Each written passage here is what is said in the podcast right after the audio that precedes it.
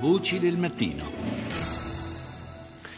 Sono le 6.39 minuti e 26 secondi, buongiorno di nuovo da Paolo Salerno, seconda parte di Voci del Mattino, saluto subito la nostra nuova ospite che è Marina Lalovic, buongiorno. Buongiorno Paolo, buongiorno a tutti gli ascoltatori. Eh, è una voce che gli ascoltatori di Radio Rai comunque conoscono perché eh, lavora per Radio Tremondo, eh, giornalista nata a Belgrado, ormai giornalista italiana anche ufficialmente. Possiamo dirlo Paolo, ok.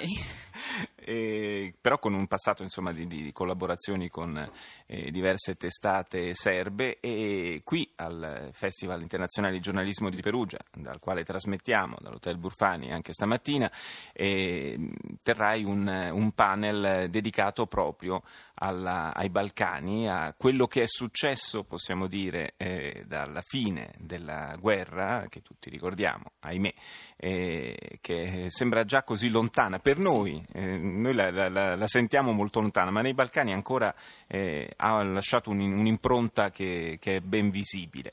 Indubbiamente però molte cose sono cambiate proprio nella società, eh, non soltanto in quella serba, immagino, in questi anni. Sì, um, per l'appunto il titolo un po' abbraccia l'idea che cercheremo, ahimè almeno, di affrontare stamane. Eh, il pan si chiama Dio Tito, benvenuto Caos, per cui un po' evoca quello che volevamo raccontare. Ci saranno degli ospiti un po' clash generazionale, ecco, posso dire, per cui ci saranno dei giornalisti degli anni 90 che vengono appunto dai Balcani e che hanno coperto la guerra e poi dei giovani giornalisti freelance che un po' la guerra la raccontano oggi ovvero questo mm, periodo post bellico che mm, pare non sia mai finito. Dicevi giustamente eh, a noi sembra lontana, ma sembra lontana anche lì. Infatti un panel del genere è un po' una fantascienza, eh, paradossalmente, per quanto concerne almeno il dialogo regionale, giornalistico, politico. Perché una fantascienza? Perché si po- parla, a mio avviso, sin troppo poco delle questioni che riguardano il nostro passato, che dal punto di vista storico è molto recente. Per l'appunto parliamo di 25 anni fa.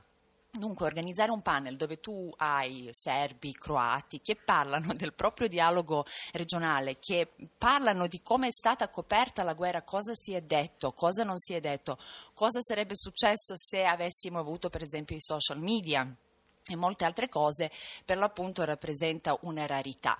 E, e, poi c'è un aspetto che forse è interessante ovvero che ci siamo resi conto eh, che anche oggi siamo uniti in un aspetto che riguarda per l'appunto il festival ovvero per evocare Ivo Andric il nostro premio Nobel per la letteratura il nostro sempre devo sottolineare il politicamente corretto balcanico ecco, sì, definiamolo. diciamo, allora, Ivo Andric diceva noi, eh, non c'è la cosa nel mondo che ti unisce di più della miseria. Ok, noi siamo sia uniti dalla miseria della guerra, ma anche dalla miseria contemporanea di un bavaglio mediatico totale, se possiamo dire, a livello regionale. Ecco, questo sarà anche uno spunto per affrontare questa crisi che sussiste a tutti gli effetti. E parlavi del, del, fare i conti con, con il passato, forse, forse questo è un aspetto un po' carente, non si è fatto abbastanza, non si sono fatti abbastanza i conti col passato, in realtà è una cosa eh, che normalmente aiuta moltissimo a superarlo il passato e andare avanti. Il dialogo è la cosa, unica cosa che,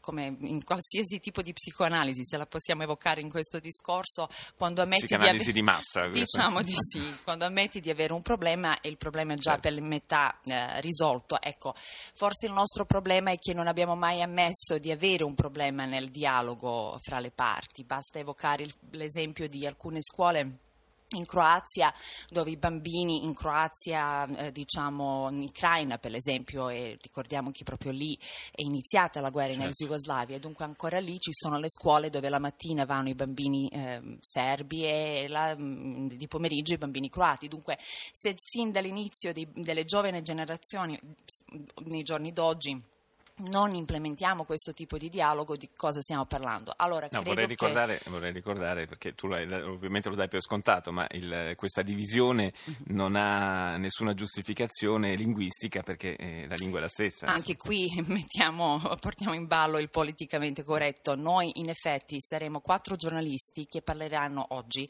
in inglese sul suolo italiano, ma che fra di loro parlano serbo-croato, che è una lingua che si parlava in ex Jugoslavia una lingua a tutti gli effetti che eh, si capisce fra i serbi e croati, però è anche politicamente corretto, è giusto dire che oggi il serbo e il croato sono lingue diverse.